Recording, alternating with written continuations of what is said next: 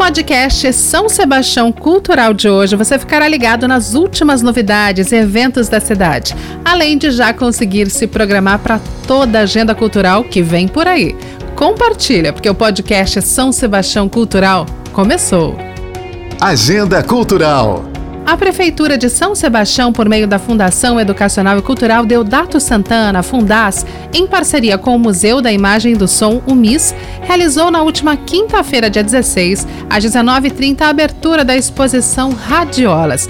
Da mostra, o fotógrafo paulista Felipe Larosa apresenta fotos que simbolizam um reggae, estilo musical muito presente em São Luís do Maranhão, considerada a capital do reggae no Brasil. Felipe visitou o Maranhão em 2016 e durante quatro anos frequentou as radiolas, nome dado às equipes de som formadas por DJs experientes, montadores e aparelhagens com dezenas de potentes caixas amplificadoras. O programa do Museu da Imagem do Som, instituição da Secretaria de Cultura e Economia Criativa do Governo de São Paulo, tem por objetivo a formação e difusão cultural no estado e em espaços não convencionais de exibições artísticas. As mostras em itinerância foram selecionadas pelo projeto Nova Fotografia Convocatória do MIS, que seleciona e exibe anualmente trabalhos de novos talentos da área. Todas as obras escolhidas e expostas pela iniciativa integram o acervo do museu. A exposição Radiolas pode ser visitada até o dia 4 de fevereiro, de segunda a sexta-feira, exceto feriados e pontos facultativos, das 9 às 12 horas e das 14 às 17 horas na Casa da Música, localizada na Avenida Doutor Altino Arantes, número 130, no Centro Histórico. Se atente aos dias e horários, leve a família e prestigie. Agenda Cultural. O encantamento, o vigor e o mistério do mar e da floresta são os temas explorados por Fábio Saped em Atlântica. Exposição que será aberta nesta sexta-feira, dia 17, na Casa da Cultura, no Centro Histórico. Fundador do ateliê de gravuras de Etzer, em São José dos Campos, São Paulo, ao lado de George Gutlich, Fábio Saped, há vários anos, envolveu-se com a poética da Mata Atlântica, sua neblina, sua umidade, paisagens intimamente interligadas aos ritmos céleres do oceano que lhe empresta o nome. O resultado são algumas visões muito originais e viscerais desse universo natural. A vida vegetal instaurada entre mar e rocha é adorada em aquarelas e gravuras. Água e pedras, doçura e força que sublimam em bromélias escreveu George Gutlich ao apresentar Atlântica.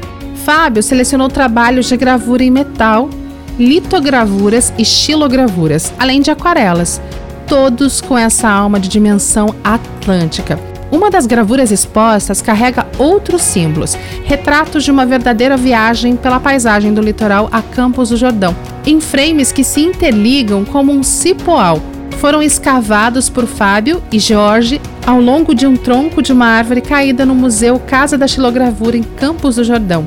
Serão expostas também ferramentas usualmente utilizadas em um ateliê ponta seca, brunidor, bem como um conjunto de matrizes.